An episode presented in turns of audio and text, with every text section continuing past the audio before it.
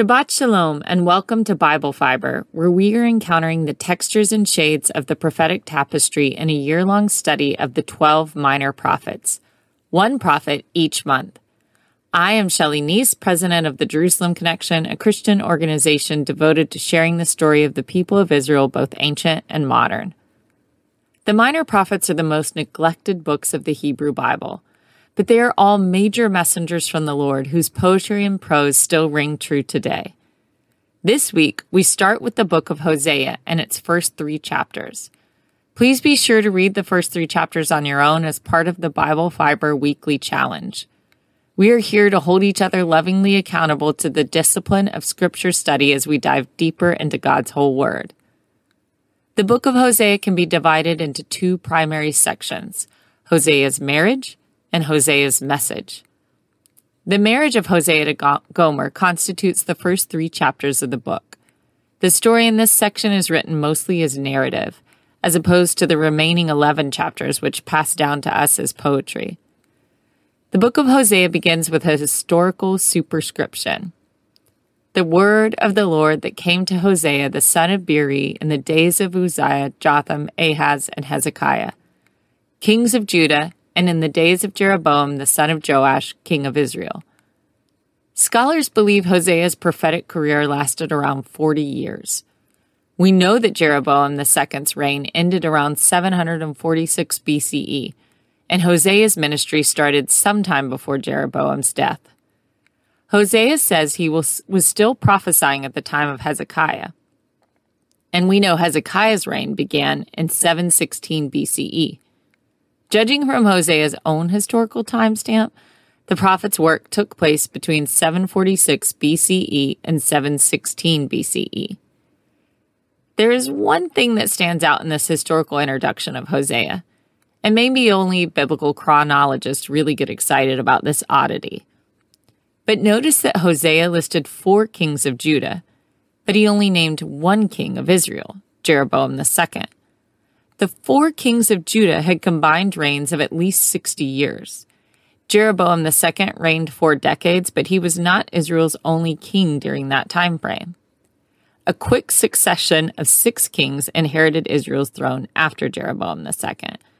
Perhaps Hosea did not feel the need to list them because their reigns were short, usually ending by assassination at the hands of their successor.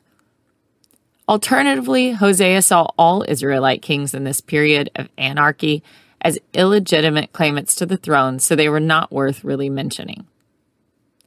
Much is known about this period of Israel and Judah's history, especially from the histories presented in 2 Kings and 2 Chronicles. When the united monarchy that David and Solomon made famous split into two, the ten northern tribes defected and formed their own kingdom of Israel with Samaria as its capital. The two southern tribes made up the kingdom of Judah and kept Jerusalem as their capital. Judah's kings came from the house of David. The northern kingdom did not have the same clear cut line of succession. The prophets simply refer to these two split kingdoms as Israel and Judah. A common mistake in the minds of Bible readers is not to differentiate the terms Israel and Judah or comprehend their two different paths and histories. We'll talk much more about this difference over the coming year, but for now, just remember that the kings of Israel almost always did evil in the eyes of the Lord. The kings of Judah sometimes were righteous and sometimes were not. The Lord began to speak to Hosea at the outset of the prophetic book. God commanded him, Go take yourself a wife of harlotry and children of harlotry for the land has committed great harlotry by departing from the Lord. Hosea 1 2. Hosea obeyed and married Gomer. Some biblical scholars believe that Gomer was a harlot prior to marrying Hosea, and others interpret the text that Gomer fell into adultery after the marriage. Either way, Hosea's marriage to Gomer was meant to be a visual aid, a real life performative art piece demonstrating the way the Israelites broke their covenant with Yahweh. With Hosea's marriage to Gomer, she gave birth to three children. Whether or not the children belonged to Hosea or if they were the result of Gomer's infidelity is unclear.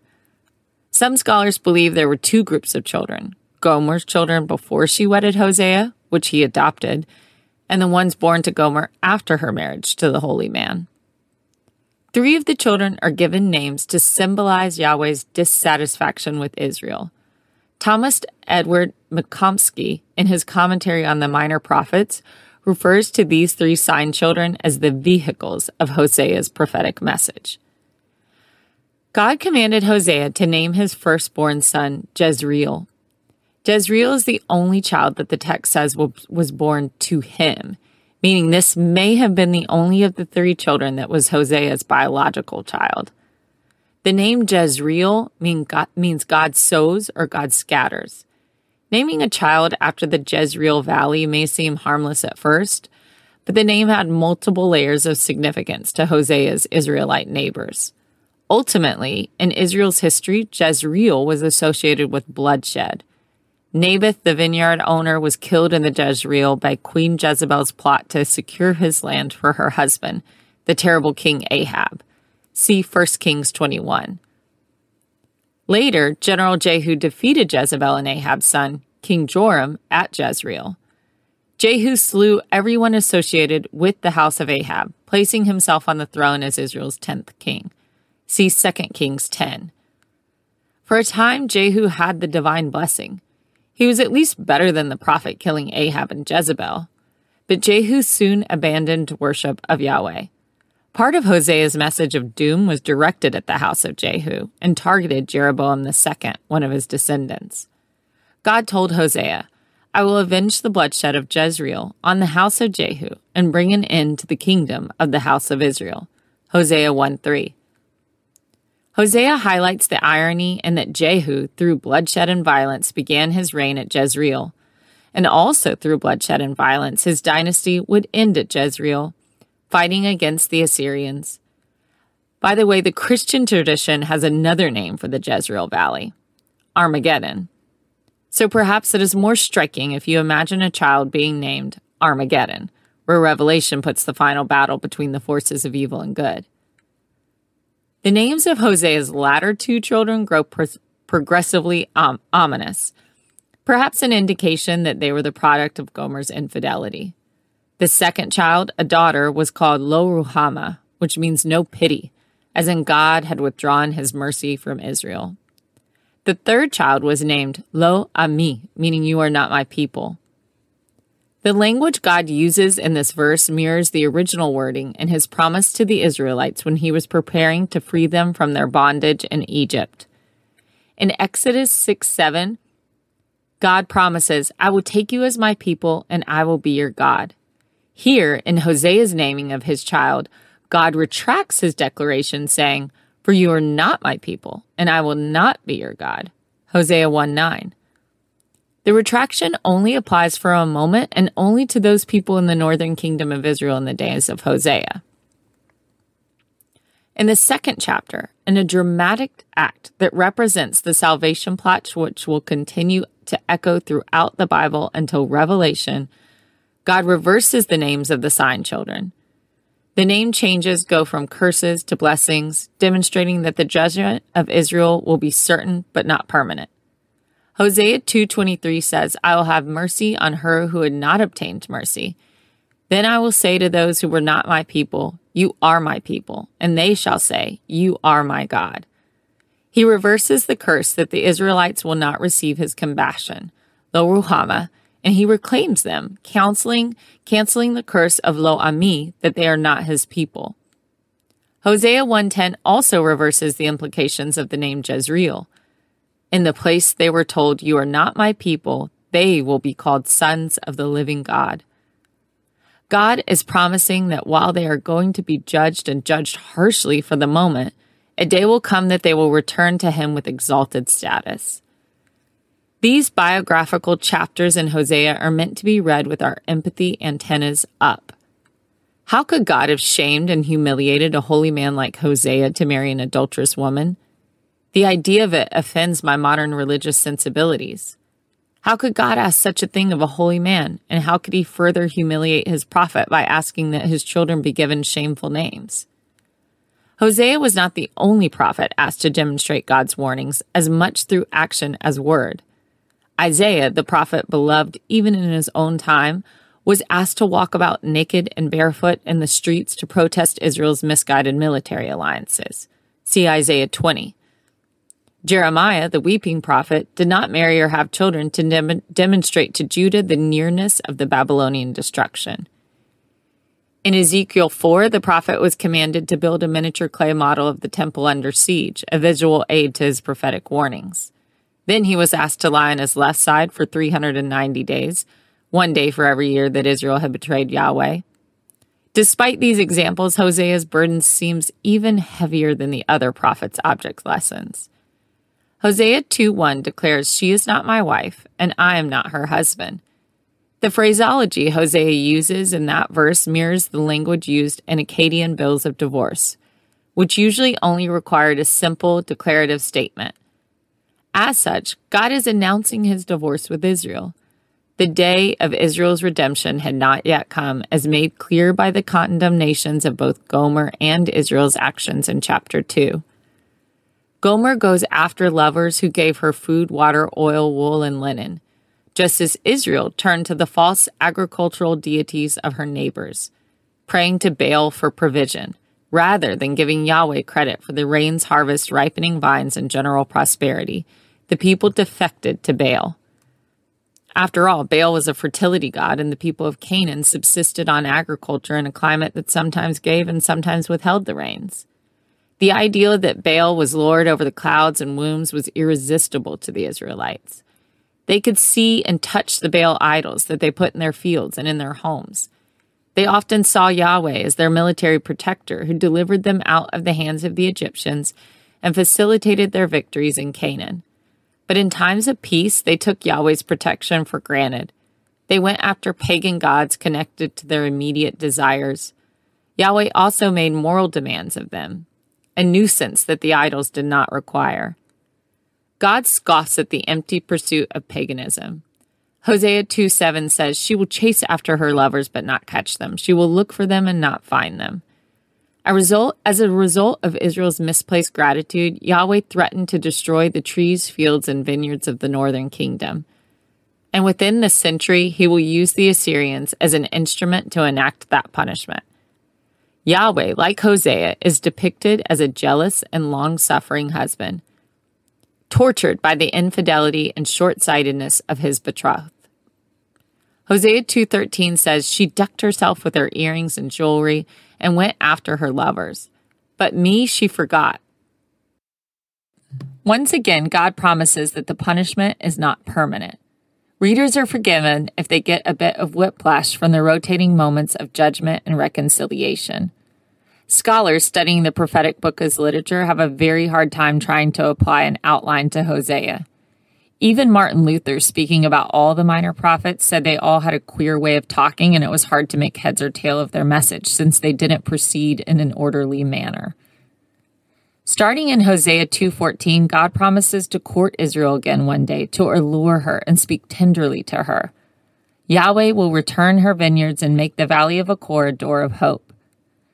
The reference to the Valley of Achor, like the name Jezreel, is a multi layered symbol which shows off Hosea's mastery of Israel's long history. I think of it as Hosea hiding these literary and historical Easter eggs throughout his prophetic text. Finding them and interpreting their meaning is Hosea's way of giving us a wink and a nod. Hosea's mentioning of the Valley of Achor is ironic in that he says it will be Israel's door of hope. In Israel's history, the Valley of Achor is not a place of hope, but rather a place of punishment and death. Achor means trouble. According to the seventh chapter of the book of Joshua, after Joshua's army handedly defeated Jericho, a Hebrew named Achan defied God's prescription to restrain from plundering the city. When the Hebrew army suffered an unexpected defeat in their ensuing campaign, Joshua understood that his people were being collectively punished for one man's sin. Through a process of divination, he identified Achan as the perpetrator. Achan's family and even his livestock were summoned to the valley of Achor and stoned to death. The prophet Hosea was writing 700 years after Achan's stoning and in a beautifully poetic twist, he wrote that Israel's future hope and redemption would spring forth from the valley of Achor. Hosea 2:15 says, There she will sing as in the days of her youth, as in the day she came up out of Egypt. Redemption from an unlikely place was also part of Isaiah's prophetic message. Isaiah prophesied that in the time of salvation, God would make the valley of Achor a resting place for herds, for my people who seek me. Isaiah 65:10. It takes a careful reading of Hosea, but ultimately this prophetic book offers a theology of hope. God would not spare Israel from exile.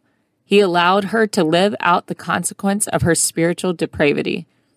He offered her redemption, and in the intimate language of romance unique to Hosea, Yahweh declared to Israel, I will betroth you to me forever. Yes, I will betroth you to me in righteousness and justice, in loving kindness and mercy. I will betroth you to me in faithfulness, and you shall know the Lord. Chapter 3 is very short as a closing biographical text on the Hosea and Gomer love story, and it leaves us with many unanswered questions. Apparently, Gomer left Hosea again for another lover and somehow found herself in servitude. Instead of allowing Hosea to divorce Gomer and try to heal from this wreck of a marriage, God commands Hosea to return to his wife. Hosea redeemed Gomer for 15 shekels of silver and some barley a price that seems fitting for a common slave in the 8th century BCE. Gomer's period of slavery was the metaphorical equivalent of Israel's exile. Hosea asked Gomer to repent of her old ways and pursue a new life of faithfulness. English translations of Hosea 3:3 say, "You shall stay with me many days; you shall not play the harlot, nor shall you have a man; so too will I be towards you." The English does not convey, convey the heaviness of what Hosea is saying in Hebrew. The construction of the second half of the verse is biclausal. Without launching into a grammar lecture, Hosea is implying that just as Gomer is not to become involved sexually with another man, so Hosea is not to be sexually involved with Gomer. Hosea is committing himself to redeem and remarry Gomer, but not to have intimacy with her. The metaphor of Hosea and Gomer's marriage is extended the loss of romantic privileges in the marriage is comparable to what Israel will experience when she returns from exile. While she will continue to be part of the covenanted nation of God, Israel will lose the privileges of nationhood for many days. Hosea foretells the day when Israel will no longer have a king, a priesthood, or temple for sacrificial worship. Just as Gomer and Hosea practiced celibacy in their marriage, Israel will have no familiar way to approach Yahweh. I walk away from this text feeling the heavy sorrows of Hosea's life, the brokenness of Gomer, and the intensity of God's longing. The fullness of love offered by Hosea and Yahweh was rejected for the empty embrace of others. Hosea is meant to be a frustrating book that provokes believing readers to see and experience the frustrated love of Yahweh. Like the ancients, we need the outright visual aid of a cheating Gomer to know what God experiences from us when we turn our hearts and faces from Him. For Christians, the blessings and curses of Hosea may seem distant from the salvation plan that we hold dear in Christ. But the Apostle Paul in Romans 9 sees Hosea's oracles right in line with our story as New Testament believers. He quotes Hosea to demonstrate how Gentiles can be grafted into the covenant with Yahweh. Paul wrote, What if God, wanting to show us his wrath and to make his power known, endured with much long suffering the vessels of wrath prepared for destruction, and that he might make known the riches of his glory on the vessels of mercy, which he had prepared beforehand for glory? Even us, whom he called, not of the Jews only, but also of the Gentiles. As he says also in Hosea, I will call them my people who were not my people, and her beloved who was not beloved. And it shall come to pass in the place where it was said to them, You are not my people. There they shall be called sons of the living God. Well, sons of the living God, as you face this new week and all it has to offer or take, remember the fundamental message of the book of the Twelve Yahweh's distress call. Return to me, and I will return to you. Please join me next week as we weave our way through Hosea 4 and 5. Thank you for listening and please continue to participate. Bible Fiber is now available on YouTube or wherever you listen to your podcast. A Jerusalem connection first. Also, visit us on JerusalemConnection.us for Amy Zawi's weekly red alerts to find all our social media links and our blog. Shabbat Shalom.